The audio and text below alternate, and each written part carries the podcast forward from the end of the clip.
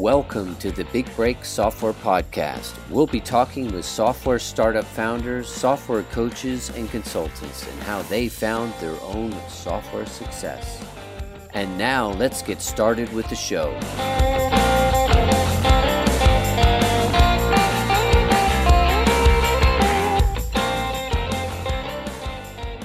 Hi, everyone. This is Jordy Wardman here, host of the Big Break Software Podcast, where I talk to top leaders in the software field like Seth Godin, Andrew Warner of Mixergy, and many more.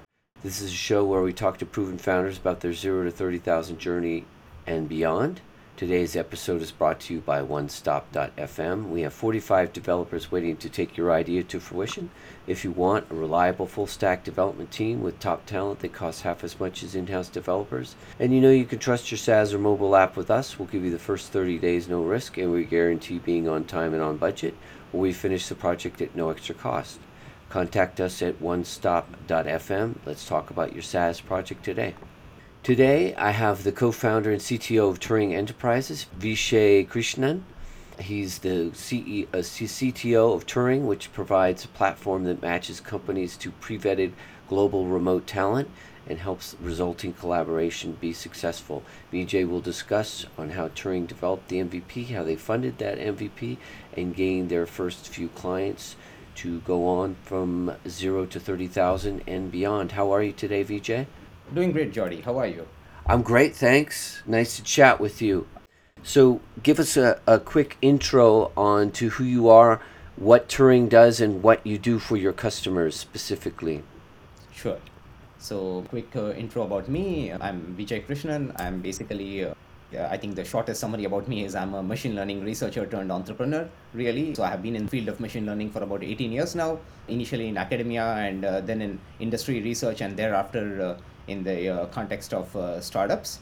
Um, I'm at uh, Turing. I run a lot of different initiatives, including a lot of our, including all our data science initiatives. Now, at uh, Turing, what we do is we, uh, as you correctly summarized, we source software developers uh, from all over the world automatically. Our platforms then puts them through a series of tests and interviews, and this enables us to build a deep profile of our various developers. We have more than 600,000 software developers that have registered on our platform from more than 10,000 cities around the world and yeah we for companies in the us it's a very seamless experience. They tell us what they want. We match them with these pre-vetted uh, software developers pretty promptly. They can do a short call or screening sort of interview and make a hiring decision. So uh, for, for our value proposition to companies is what if you could get speed quality precision of match and uh, cost all of them done for you at the same time. Our uh, value proposition to software developers all over the world is what if you could live any place in the world you like and still have job opportunities that are not very different than uh, your Silicon Valley counterparts. Okay, that makes sense. So, do you place specifically in house developers or you do remote positions as well? So, we do only remote. We do not do in house. I okay. mean, we do, uh, do local staffing uh, at all. Okay, so it's all remote. Okay, that makes sense. And when did you guys? You said three years ago you started Turing. Can can you sort of give us the uh, rundown on how you came up with this idea? It sounds like sort of a, a headhunting application. How did it come about? Right, right. Well, I think uh, we prior to starting Turing, Jonathan and I were running another startup company called Rover, which was uh, acquired about four and a half years back. The that was an AI startup also, but in a very different space. We did personalized content recommendations. Uh-huh. Now, in, when uh, when running our previous startup, I think we faced many of these uh, hiring challenges firsthand we never loved the idea of lower our uh, hiring standards just because it was hard to compete with the googles and facebooks of the world locally so we found this uh, other solution where we uh, insisted that our hiring standards be very high, but uh, that we were a lot more open to supplementing our local Silicon Valley team with software developers from all over the world. Of course, uh, there were a certain set of uh, challenges in getting the mechanics of it going, but I think over time we kind of figured out some brute force way of doing it, and oh, and uh, that that gave us a lot of insights. Like uh, in my in our previous startup, we ended up working with really strong software developers from Russia, Ukraine, Poland, Serbia, China, Romania, India, a, a, lot of other places, and we started developing a feel for how valuable this could be if only you could kind of get it right. So when it was when after our previous startup got acquired and Jonathan and I were figuring out what we might do next, mm-hmm. it became very clear to us that the world had to sort of move this way. Of course, we couldn't have possibly predicted the pandemic or anything like that. But the one thing that was very, very clear to us was that the raw talent shortage problem was not getting any better, and that remote was really the only way this uh, problem uh, could be solved. Okay. Did you say Dover? What was the previous team that you were working with? The company was called Rover. Uh, we were a personalized content recommendation. Uh, Rover. Okay. Okay. Yeah. So, because the reason I asked is we had a uh, company called Dover and I'm sure you're familiar with them that sound like a competitor. George Carollo, he gave a presentation that sounds very similar. Do you know those guys, Dover? I do not. They do. They use AI and they essentially place talent as well. So you may be bumping shoulders with them uh, in the future. It sounds like. So tell me like the idea for the idea for this came about when you were first developing this was it how did the mvp start like how big of a project was this when you first got it funded uh, or and how did you get it funded well, I think uh, case given we were second time entrepreneurs and we had had one successful exit prior to this, uh, certainly, well, we were a, we were a little more seasoned uh, compared to the time we started our 1st uh-huh. company. Uh, we yeah we understood the game better. We understood a lot better uh, what it took to get funded and everything. So yeah, given we were go- going at it the second time, we got funded first. Like initially, um, yeah, I, I don't believe we even had a slide deck uh, or a presentation deck when okay. we got initial fund. Okay, nice. So, and then did you put any of your exit funds into starting this, or was it all? How did you fund it? Did you just go right to some angels, or? Yeah, yeah, that's right, that's right. I mean, we both Jonathan and I were entrepreneurs in residence at Foundation Capital. We, we knew the general partner Ashu, who's uh, now who later joined our uh, board. We liked uh, Foundation Capital. We liked Ashu, and yeah, we they they led our seed round, and a lot of other angels that we knew from our previous company and people we have built connections with over time invested also. Okay. And so specifically, what was the problem that you were trying to solve? I mean, I know it you may say that it's there's other platforms out there that places talent. What specific problem were you trying to solve or that you knew that it was a problem?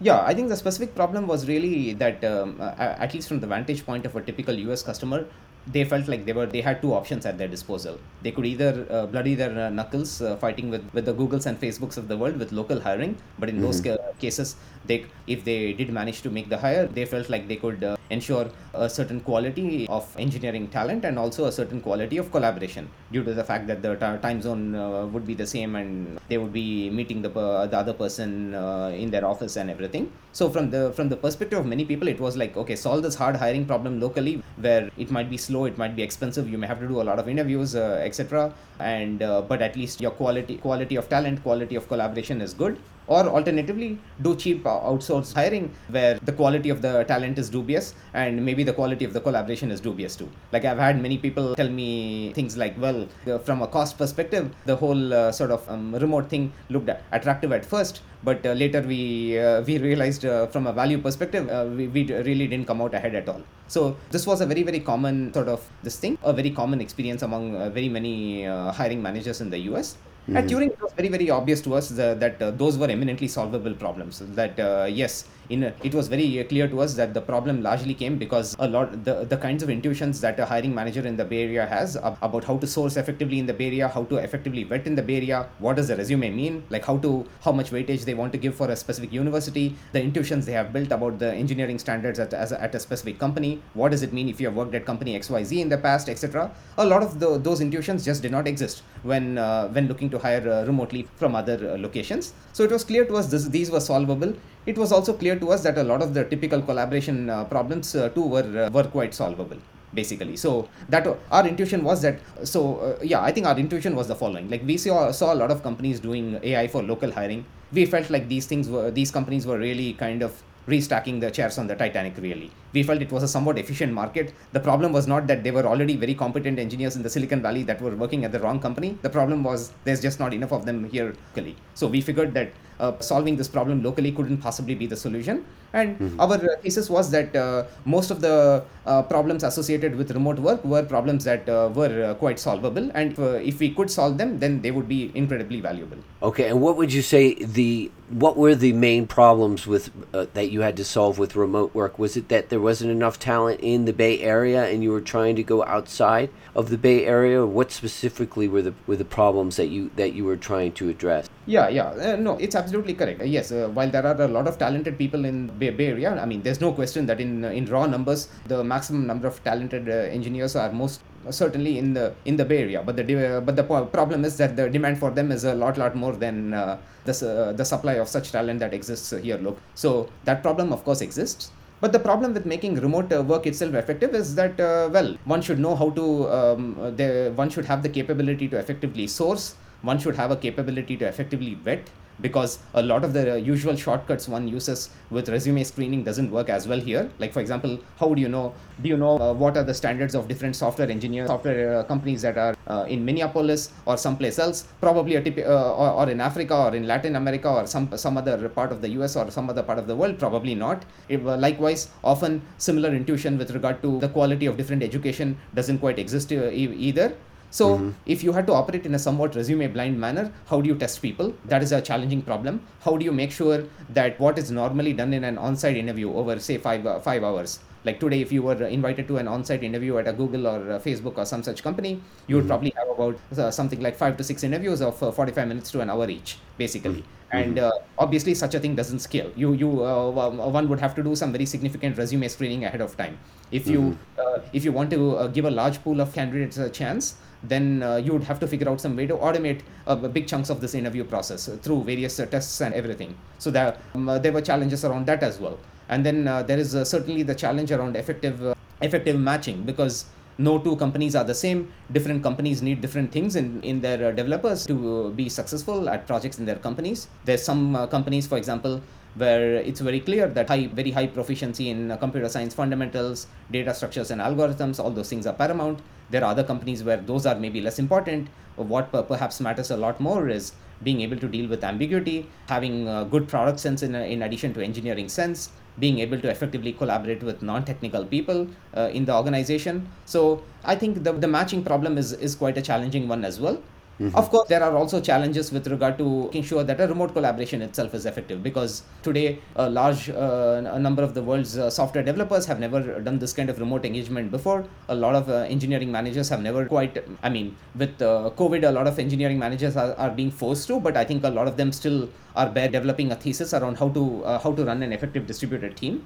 So mm-hmm. I think all these uh, pose uh, challenging problems uh, that have to be overcome. If uh, if any one of these uh, steps uh, fails, that results in the whole remote thing not being functional. It's it's like a chain with you know multiple links. Any one link is broken, it just doesn't it all work. falls apart. Yes. So, do you address some of the, issues with remote, running remote teams, or were you specifically solving the problem of matching talent with hiring managers? We do both. Yes, we yeah. So uh, we have a collaboration product today that ensures that there is enough of a time zone overlap between the software developer and the customer. We do part of it through process, part of it through product. We our uh, um, software also ensures that developers uh, do virtual daily stand-ups communicate uh, their uh, tentative plan for the coming uh, week or two, and all of which gets emailed to a manager.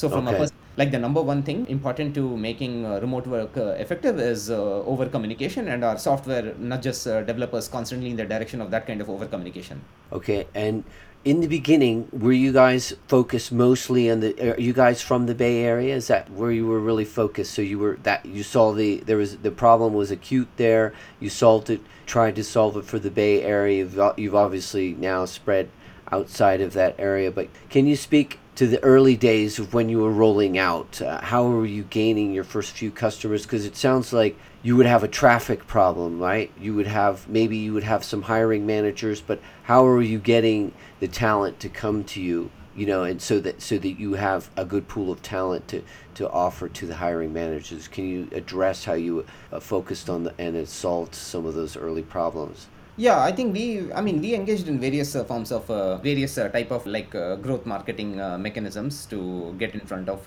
developers in various parts of the world. so that was um, what we ended up doing primarily on the on the talent side.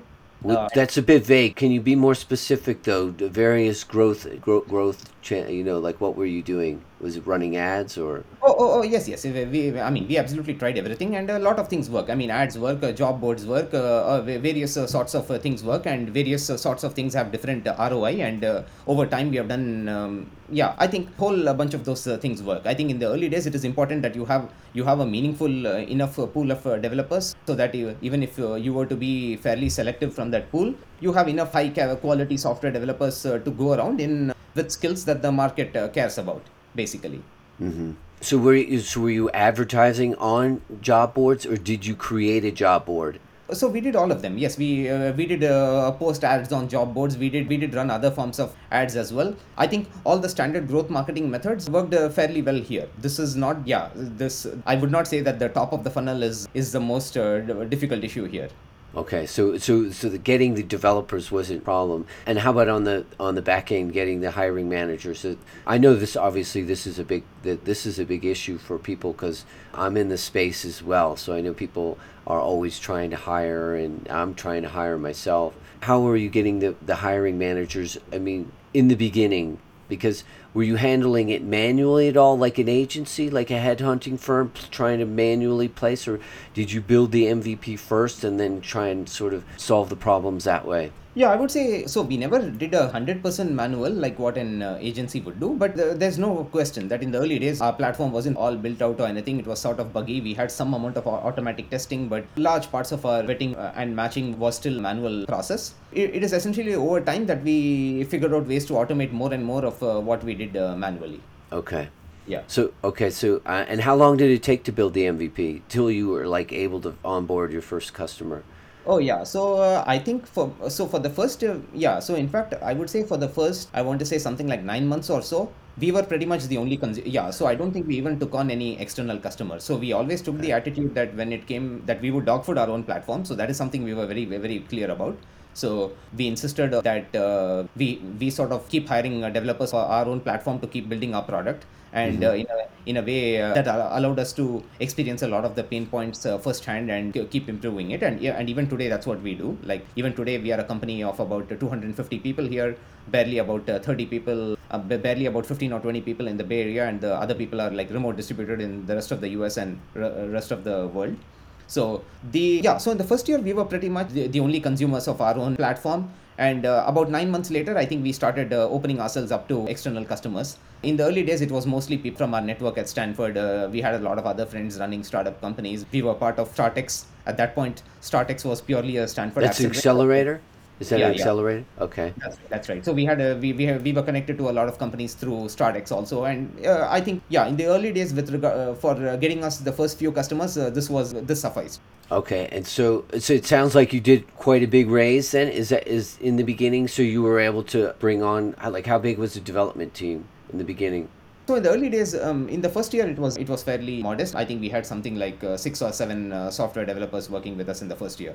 Okay, and then you said you just head down, head down. You just said, okay, this is what we want to build.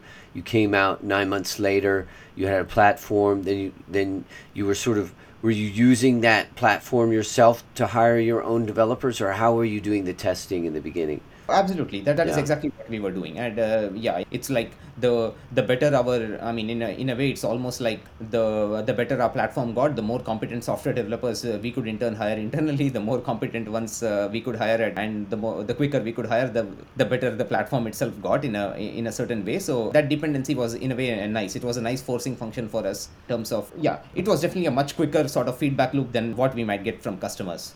Okay uh, that makes sense. Now, how would you go about pricing something like this? So, as my my understanding is that this could essentially work just as well as an agency, like a headhunting agency. My understanding of that business model is they would say take twenty or thirty percent of the salary of the first year, which you know could be substantial, 30, 40,000 uh, in fees. Are you using a pricing model that's similar to that, or was is your is it cheaper or where are you coming in compared to like an agency? So i would say um, well in in our case the most standard model is somebody engage, engaging a software developer uh, as a contractor and we we do give uh, companies the option to uh, convert a developer to a full-time hire by paying a fixed fee as well. So think of yeah so i don't think we are doing anything uh, particularly yes our our costs are probably more modest than most agencies but it's primarily i think the the quality of our talent and everything that that is our differentiation basically so yeah, I think we are a lot more like I think our standard engagement would be a lot more like uh, probably if you're interested in pricing model, it it would look a lot more like a standard contract agency, no, less like sort of full time agency. So Though, like two or three thousand a month would be sort of around what so a customer could expect to pay using your platform. Is that correct? It depends so much on what their specific uh, hiring per, per user. Yeah so so i'm not sure what is the exact type of pricing you're talking about. So t- typically in case of a contract agency there, there would be a certain uh, sort of uh, depending on the type of software developer they are looking to engage and the duration they are looking to, to engage them for and everything there would be a certain uh, uh this thing. There would be a certain amount uh, billed monthly. That is mm-hmm. the model at uh, Turing as well. And do you have plans to go outside of software development uh, we have considered it. Uh, I think at the moment there is just so much to be done uh, with regard to software development itself. Uh, I don't expect to be uh, diversifying out, do, do you see that uh, so if somebody wanted to do this with another vertical, like say place, it seems like it could work. the same technology, the same business model could work if you're doing, you know, executives, C level executives, the same model could work, eh? I think it could well it could work. I think once you start getting into C-level executives and everything, there is a sense in which one might face challenges when it comes to the. Um, I mean, when it just come when it comes to the talent pool and uh, the size of the talent pool and where can you source such a talent pool and all that. Typically, mm-hmm. there is a so today again i think it depends so much on mm-hmm. what is the, uh, who who is the kind of customer you're going after and everything but today i would say there is no doubt that uh, silicon valley does have an something of an unfair advantage when it comes to exactly some of these director level vp level senior executive type of level positions that mm-hmm. you're talking about because achieving that level of competence is not just about your raw aptitude. It, it also depends so much on have you gained the right kind of experience in the right kind of places? Like uh, to become one could probably become you know become a software engineer or a senior software engineer at uh, at google or, uh, or facebook by sheer raw aptitude. But to become mm-hmm. engineering manager and uh, engineering director or something like that one does need the relevant experience too. And those often are uh, difficult to come by uh, outside of hubs like the silicon valley so okay. I would say, but that said, I think just to extend the spirit of what you're saying, I do think this is very much something that can be done for non other verticals. Yeah, we think. I mean, like see CMOs, you know, marketing, whatever, ad execs. Oh, oh yes, yes. Yeah, uh, uh, yeah. Anywhere, anywhere right. where the pool is big, it could be even, and it could even be in, you know, like a, say a trucking platform if they're looking for people to drive, you know, drive trucks and things like that. It could it could work for that as well. Anywhere where the problem exists. Since you're a data scientist, can you explain for us why the or how the, the machine learning aspect works and why it's important because the little that I know about machine learning is it's sort of you need a lot of data. Why not just like why not just a database and use regular SQL algorithms and, and, and how is the machine learning aspect important for your platform? It just sort of go into why you decided that you needed machine learning for this and how do you use it in the platform? Sure, sure. I would say one of the biggest uh, drivers of, of this is the fact that uh, we are engaged fully remote uh, hiring. So if we were engaged in local hiring, for example, often the geographic uh, constraint would be such a severe uh, limitation that I don't think the the number of uh, possible uh, candidates that could be matched to any job would be all that high. So, for example, suppose we were looking to find full stack engineer with expertise in Node and React for a company in Sunnyvale, and they wanted somebody within a 10 mile radius, uh, and we were looking at somebody within a 10 mile radius who's also available and interested in in hopping jobs at the current moment. We are mm-hmm. probably not going to be playing with a, with a very big pool. We might have mm-hmm. maybe 10 or 20 candidates, and at that point, maybe it doesn't even make sense to try to throw any machine learning at it. Mm-hmm. I think, however, uh, if a company were to be open to hiring from anywhere in the world, you can suddenly be in a situation where you have a pool of uh, many thousands of candidates at this mm-hmm. point it is very valuable to have uh, some kind of good machine learning or data science behind it otherwise you would be squandering away that opportunity like on one hand it's very very attractive to have such a big pool of options to pick from but mm-hmm. yeah no nobody can possibly uh, go through those options manually you can't uh, you, you can't give 5000 uh, options to person most of which are junk and tell them to uh, pick they would then say that well if that is what your service is offering me i would rather search linkedin directly you really seem yeah. to be not so yeah, that makes uh, sense. here i think the, the purpose of machine learning would really to be to uh, try and pick who are the uh, best five software developers uh, possible software developers for this uh, specific job. Okay and without getting too much into the mechanics of the machine learning can you just explain to our listeners why mach- machine learning would work well in this circumstance? Is it that you're matching certain pair pairing items? Like for example we need someone with react we need someone with you know golang and we need you know like google cloud experience? Is that what you're matching or what makes machine learning specifically good for this type of a problem? Yeah, I think machine learning is, is particularly good when you're dealing with these kinds of ranking problems with a lot of uh, heterogeneous uh, features. So at Turing, there we have a lot of signal about developers, bo- both from the perspective of their resume, uh, but uh, um, also in terms of their performance on uh, various uh, tests uh, at Turing, their history of past engagements at, uh, at Turing, what kind of uh, customers did they do successful engagements with, and uh, so on and uh, so forth. This allows us to build a very detailed profile of our software developers far beyond what would be obtained from a resume alone. For example, we might be able to tell that this person is a full stack engineer, but really front end is where this person's uh, primarily skills are. In back end, this person can kind of get by. This person is an excellent communicator, but this person this person is passable when it comes to algorithms and data structures. Now, when you start having these sorts of detailed profiles, it becomes like a standard ranking problem. I mean, it's almost like for the same reason why, say, uh, Google search involves the cutting edge forms of search involves a form of machine learning to get good uh, recommendations in your Facebook newsfeed. Again, there's a lot of different signals to do the strength of your friendship, what topics do you click on, various uh, things which uh, help uh, personalize the feed for you. It's the same with a Pinterest feed or something else. This becomes again one of those ranking problems where there is just so much, so many disparate pieces of information to go by, and a lot, and we have a lot of nice end-to-end data uh, today in terms of what sort of developers get end up getting successfully hired, we uh, what developers that we recommended end up get picked by customers for an interview, developers with what kind of resumes uh, can be expected to uh, score what percentile in what test. We have a lot of this sort of uh, data that allows us to this lends itself to a lot of classic uh, machine learning approaches and techniques for much higher match efficiency. But ultimately, the proof proof is in the pudding. If the uh, the real test is uh, when customers come with a certain set of uh, jobs, are we able to make hyper precise uh, matches, and are we able to do it with as little information as possible from software developers? So today, machine learning not only helps us with the matching itself, it also helps us with test design. So we think of our tests uh, today as basically mechanisms to uh, maximize information gain about software developers basically. So today uh, when uh, when a human engineering manager does an interview how do they do it? They they spend maybe uh, an hour or two hours but they try to make every minute count they figure well i have talked with this person for 2 3 minutes about this. This area sort of checks off. I should probably not be wasting any time on this area. Let me uh, move over to this other area instead. So ideally machine learning allows us to do the same thing with our tests as well. Like for example if there is somebody that has already published uh, a lot of papers new NeurIPS and icml and uh, uh, other areas our uh, test infrastructure should uh, skip all the simple questions to do with statistics and probability and statistics and should directly go and try to probe the frontier of their knowledge if there's somebody that's a fresh graduate from university without uh, that sort of track record it should probably be testing something else and uh, if a developer has performed very well in certain areas we should exploit correlations among different tests and different skills to uh, to again not waste this person's time very much. You want to put people through the shortest possible tests that give us the maximum signal. So optimizing for this kind of information maximization if you will and i use the term information specifically in the in the sense of information theory what is really telling you new stuff from a perspective of what will make them matchable all these things lend themselves to sound uh, machine learning approaches Okay, so in the onboarding process, you when you say tests, you're talking about actually testing the competence level of the developer. So, for example, they say they're a React deve- front end developer. You give them a front end, you give them a React test, and based on those scores, then you can place them with appropriate te- uh, hiring manager. Is that correct? yes yes that's right that's right Okay, I- and and how do you sort of give it? Do you come up with the questions for the test, or, or how are the tests done? Because that's a lot of,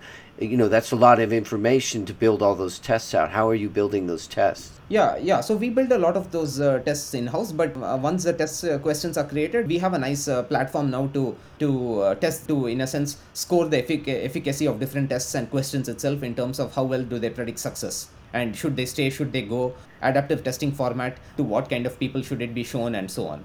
Is have you ever heard of anyone being a- able to sort of game those tests? You know, like you know, say they get the questions and they're out like searching on Google for the answers. Is that like is there is there a way maybe somebody took the test, they take a copy of the all the questions and they give it to their friend? I mean, is the questions always changing? Is there any way that they? And I'm not specifically speaking to your platform, but in general, are, are there ways to game those tests you, that you've heard of or that you've experienced?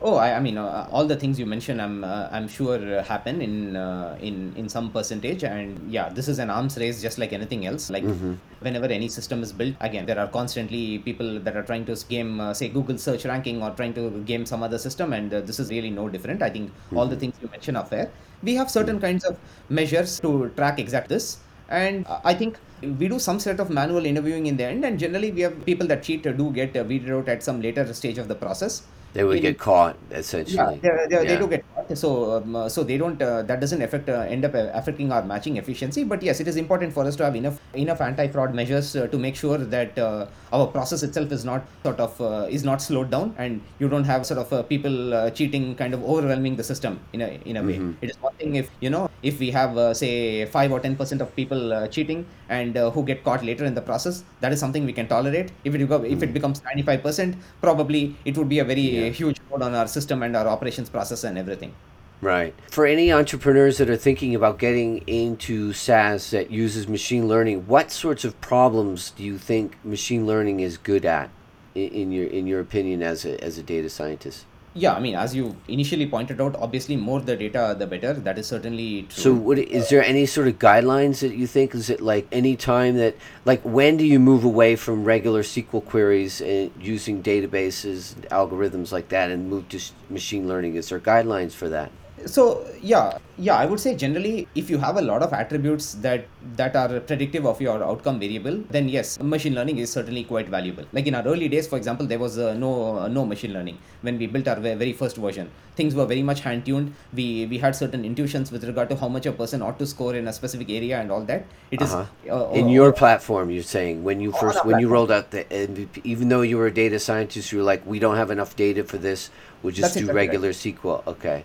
That's that, Okay. that's exactly right. Yeah, in the early days, uh, I think one uh, one has to do this. I think as, as you collect more and more data, there are various uh, sorts of things that uh, can become uh, more and more data driven. But ge- generally, yes, I guess the more the number of relevant relevant uh, useful parameters, uh, the better it becomes. Like for example, the hiring problem is certainly one of them because the it might be very tempting to think, okay, uh, you're you're trying to place a place a React engineer. All all that matters is this person's performance on a React test. But no, it turns out that for any say specific uh, job, it does become a portfolio of how is the person doing across across a whole set of skills. So, for example, even for this hypothetical React engineer, it is certainly helpful that this person, all things equal, a little bit more of a UI UX and aesthetic sense is helpful for such a front end developer. Now, uh, exactly how much uh, UI UX is necessary depends a lot on the job. It does matter. The better, obviously, fluency of English communication is quite uh, helpful for a lot of most collaborating with most teams around the world. It is obviously helpful um, for a person to, to be able to take ownership, to understand business, to understand product,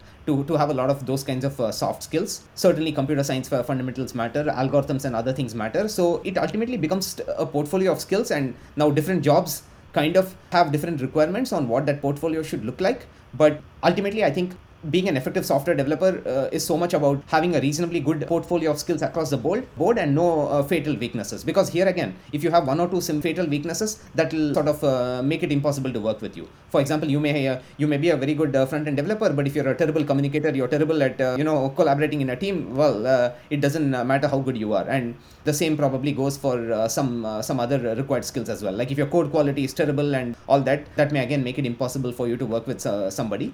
So in this kind of uh, situation where there's a lot of relevant pa- attributes that, that matter and you're trying to discern some signal from all these, machine learning does turn out to be a good approach. Okay, so it's mostly because you have so many different sort of attributes or variables that you're trying to match. That's why it's it's going through all of all these these. Okay, it needs to be good communication. It needs to have this skill, this skill, and you're mixing and matching with these large data set data sets, I guess. And so that's what what makes it specifically good for machine learning. Does it get too slow for SQL, or is it just so at some point it's just not an efficient way to use as SQL?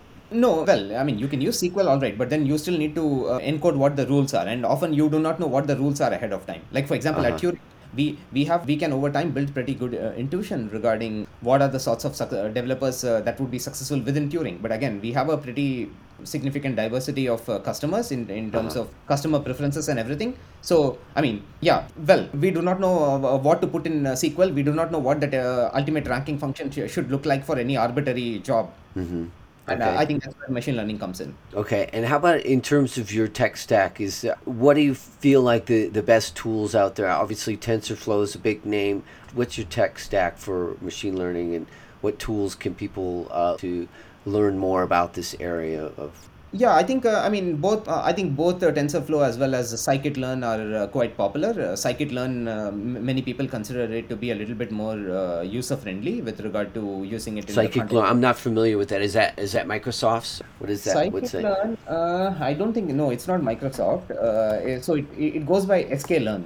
S, who is it by? I think it's an open source thing. Okay. Yeah. So, uh, so sklearn is probably uh, even a little bit more uh, popular, I think, than. Uh, Sorry, than, what was that name?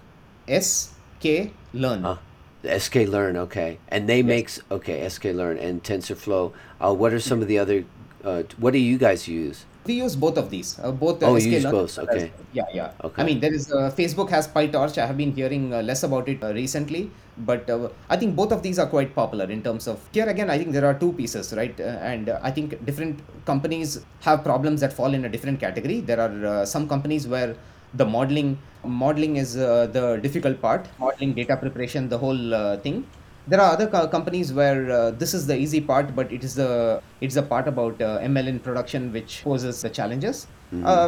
Yeah, both sklearn as well as TensorFlow are uh, are, perti- are uh, good from the perspective of uh, modeling. From a perspective of production, one has to look at one's own uh, specific constraints there in terms of the software systems they are designing. Is this supposed to be a real time system where you want uh, like uh, millisecond type re- responses? Or is it okay to have this thing to have more delayed responses and so on okay. In terms of your direction now what is what your you guys just what's your main focus right now in terms of growing the company and stuff? What are some of the big problems that you're facing right now?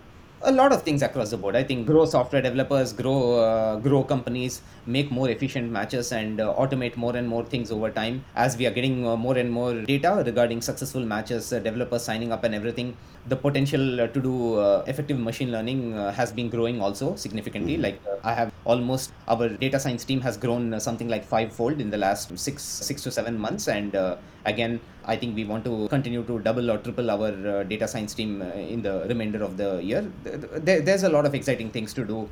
Yeah, I imagine. So, in terms of your growth, are you is it are you still are you cash flow positive, right? Uh, no, we are no, we are not. We have been quite a bit of capital. I think we have raised a little over fifty million in uh, in fifty million. And, uh, okay. Yes. Yes. Okay. So, and uh, how is the growth going uh, in in terms of the platform? How it's you guys? great. I think we have been, uh, yeah, we have been rapidly uh, growing, and uh, essentially continued growth will will mean will mean a lot of continued investment in uh, automation, uh, data, science, product, and so on. Like a lot of you can do a lot of uh, zero to one kind of things manually in a, in an agency like manner, but um, if one wishes to scale very significantly beyond that, um, a lot of automation, product, and data science will be necessary. Right. Okay. And I imagine COVID was quite a large period of growth for you as people realized they really had to, to move to remote more. Can you sort of explain to me how, just talk to me about like how things went from say January to sort of June of 2020. How was, how was that period for you guys? Yes, uh, that's uh, that's absolutely correct. In fact, um, well, even before COVID, I think pure talent shortages, I think, did uh, cause some companies to move in this direction. But I think a lot of companies were still pretty reluctant to to embrace remote the way they have uh, done it right now. Like, in fact, believe it or not, if you go back and Google in Jan 2019, not 2020, but 2019, you would probably mm. find articles that say 2019 is uh, will be the year of remote. So uh, yeah. I don't know what 2020 would be if uh, 2019 was the year of remote, but uh-huh. anyway. So, so we did see a lot of a uh, lot of lot of sort of early adopters coming on board even in 2019 in 2020 i would say well in the initial couple of months of covid there was a little bit of shock in the market in the sense uh, right. uh, nobody sort of knew what was going on. Uh, people you had market crashes. People didn't know if they would survive. Uh, uh certainly i think some of our early customers probably uh, might have gone under as well at that specific point. But uh-huh. yeah i would say by by something like may or june definitely uh, the market uh, started becoming a lot lot more receptive to this. And the, the number one sales objection for turing really went away. Like prior to this there would be customers that tell us things like, well, everything about Turing uh, sounds great except the remote part. I do want a person sitting next to me in the office. And once right. uh, that was no longer on the table, certainly a lot more people came on board. But I would say something similar probably even happened on the talent side. There were definitely pe- people that were developers that were quite skeptical about the idea of uh, uh, remote work prior to COVID. Here again, mm. COVID again caused them to change their mind. It co- caused them to say things like, well, in a world where I'm working remotely for a company in my city versus remotely for a company that is someplace else, what does it matter? I should probably just pursue whatever offers me the best career opportunity. So mm. uh, th- there is a sense in which it certainly changed a lot of minds and maybe accelerated. Yeah, COVID certainly probably in, in one year did maybe something like five years worth of shift to remote in in a single year. I think I think that's correct. Are you finding some resistance now with people wanting to move back to in-house developers, or, or are people more open open So to the idea not, of uh, remote? no, we, we have not seen that in any significant way. I think now it's like the it it kind of feels like the genie is out of the bottle. The once people have kind of seen uh, the kinds of be- benefits that come up uh, from opening themselves up to this uh, talent pool, and the fact that a lot of misgivings they might have had about remote work were all eminently manageable. I think it's it, it would be interesting to see what uh, uh, what happens in the coming months uh, but no um, uh, from from our perspective if anything um, we continue to have a lot of rapid growth with um, uh, companies uh, co- continuing to embrace this Did you have any periods of like 10x growth or anything like that? Did you was oh it yeah that yeah, kind of growth? yeah sure in our early days um, i would say from mid uh, this thing the, uh, from uh, mid or rather late to 2019 to late 2020 i think we grew like 16x in that year obviously those are Okay. easier to do on a small base Right, Uh, right. now i think we, we are still in a rapid growth phase we are probably uh, but our base is uh, just a lot lot bigger and uh, it's uh, difficult to do uh, 10x growth Right, when you're at 20,000 subscribers. How many users are you at now? What do you mean by users Users would that would be your client paying uh, Oh, oh, users, oh, so oh. that would be the, the hiring Yeah, yeah. managers. Uh, yeah, yeah. So the number of uh, companies that have hired uh, Turing developers thus far is uh, somewhere uh, between 200 and 300, and we are adding like 20 or 30 new companies. Or no, I think we are actually adding something closer to 40 or 50 new companies every month. 40 There of, okay so that's Yeah. still that's still robust growth and what what kind of uh, monthly revenues are you getting from that uh, Uh, the I- 300 Yeah, yeah. So at the moment we uh, this thing we don't this thing uh, this number is confidential. Okay that, that i understand so for going forward do you ha- do you have a- any other plans in, in terms of like what you need to do to, to, to grow faster Oh, uh, by far, I think our biggest uh, blocker is really how fast can we how fast can we hire internally. Uh, obviously, when it comes to uh, software development, the fact that we are this thing, we have our own platform uh, to rely on, uh, does make the job a lot easier. At so least it's in hiring so uh, how many what's the breakdown of it so you said 250 uh, employees how, how many of those are engineers So uh, t- today, I would say something like uh, 40 or 50 of them are classic software engineers. About uh, 20 of them are uh, uh, data scientists. And yeah, Okay. I, I think basically, I think in the coming year, we are looking to, I want to say, yeah, minimum 3x our team size, uh, maybe even 4x our team size, basically. Okay. So so doing something like I think last month we made something like uh, 50, uh, 50 new hires. We want to be in a situation where we are able to do 100 to 200 uh, hires uh, monthly. And uh, of course, now doing that, like, all do- using your app though so you're going to be fine tuning with your with turing is going to be running Yeah. like a smooth uh, smooth right. engine oh Yeah, that's exciting yeah I'm not talking about uh, the platform developers that are placed to our uh, customers. These are just people working on Turing's like internal R and D and that sort of thing. So yeah, doing the uh, uh, doing a rapid number of uh, such internal hires every month definitely poses some challenges. Uh, this often becomes a blocker to growth. Uh, like if you are able to uh, make certain hires in uh, one or two months rather than in six months, for example, that certainly means more more stuff can uh, get done quickly. And but uh, well, we have raised the capital and uh, will. Uh, we are basically hiring as fast as is humanly possible, as long as we are able to ensure. and how's your runway how's your runway looking how how long are you looking I think extremely long. We we, we need to so hire you're a lot, a lot more to well. yeah Yeah, yeah. so the, it sounds like the the idea is to really disrupt the uh, headhunter headhunter business model you know the agency manual hiring Uh, do, are you finding headhunters are using your platform and sort of i mean who's your number one type of client type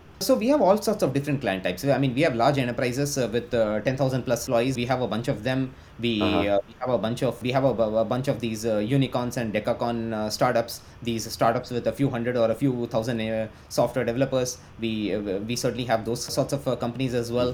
We have uh, various other companies in in different stages. These uh, seed, series A, series. Uh, But are you specifically targeting agencies or is it startups? I mean, because can So- agencies use your use your platform as well and just sort of mark up? Yeah we have a very yeah we have a small number of uh, custom uh, agencies uh, engaging us. Uh, i think uh, they are becoming a smaller and smaller percentage of uh, i think in the early days there were probably a few more, few more of them. I mean uh, now uh, now we have started um, yeah. But uh, there's a small number of them that uh, that come on board. I think uh, today most of our agencies do some sort of i think they typically uh, try to work with some of these let's call them classically non-tech companies. So for example we might have an agency that goes to this uh, larger automobile uh, dealership and uh, tell them hey how about uh, um, you know we we do a sort of full service thing for you. Let's talk with you about your business needs and everything. Put something together. Once they they might have people with some measure of product and business expertise in terms of laying out a bunch of these things. And when it comes to execution time they would prob- uh, they would engage your turing uh, engineers to execute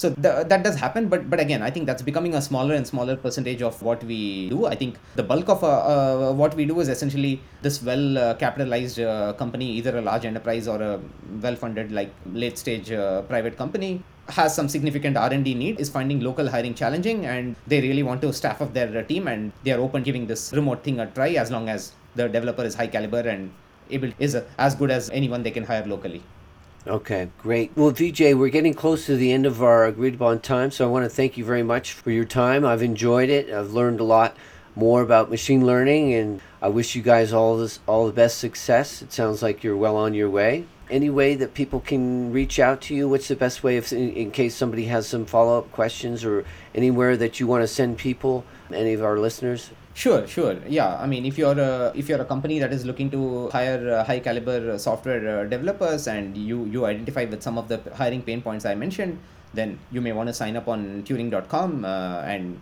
uh, book a call with us, and we'll help you out. It's the same. Again, if you're a software developer living anywhere in the world and uh, not right in the middle of a tech hub like the Silicon Valley, but you want to be exposed to the world's best opportunities, again, sign up as a software developer on Turing and uh, we'll hopefully be able to help you out with that. You can reach me uh, personally at yeah you can connect with me on linkedin or you uh, yeah you can email me at vijay at turing.com either works. Perfect. And is there a cost for developers to join your platform? No no no, it's, it's no cost. Okay. Great. yeah. so okay. Excellent well thank you so much for your time vijay uh, thanks uh, jordy very nice talking with you likewise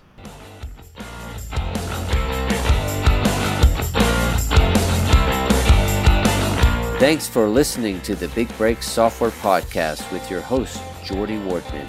Be sure to click subscribe and check us out on the web. Keep listening, and your software big break could be right around the corner.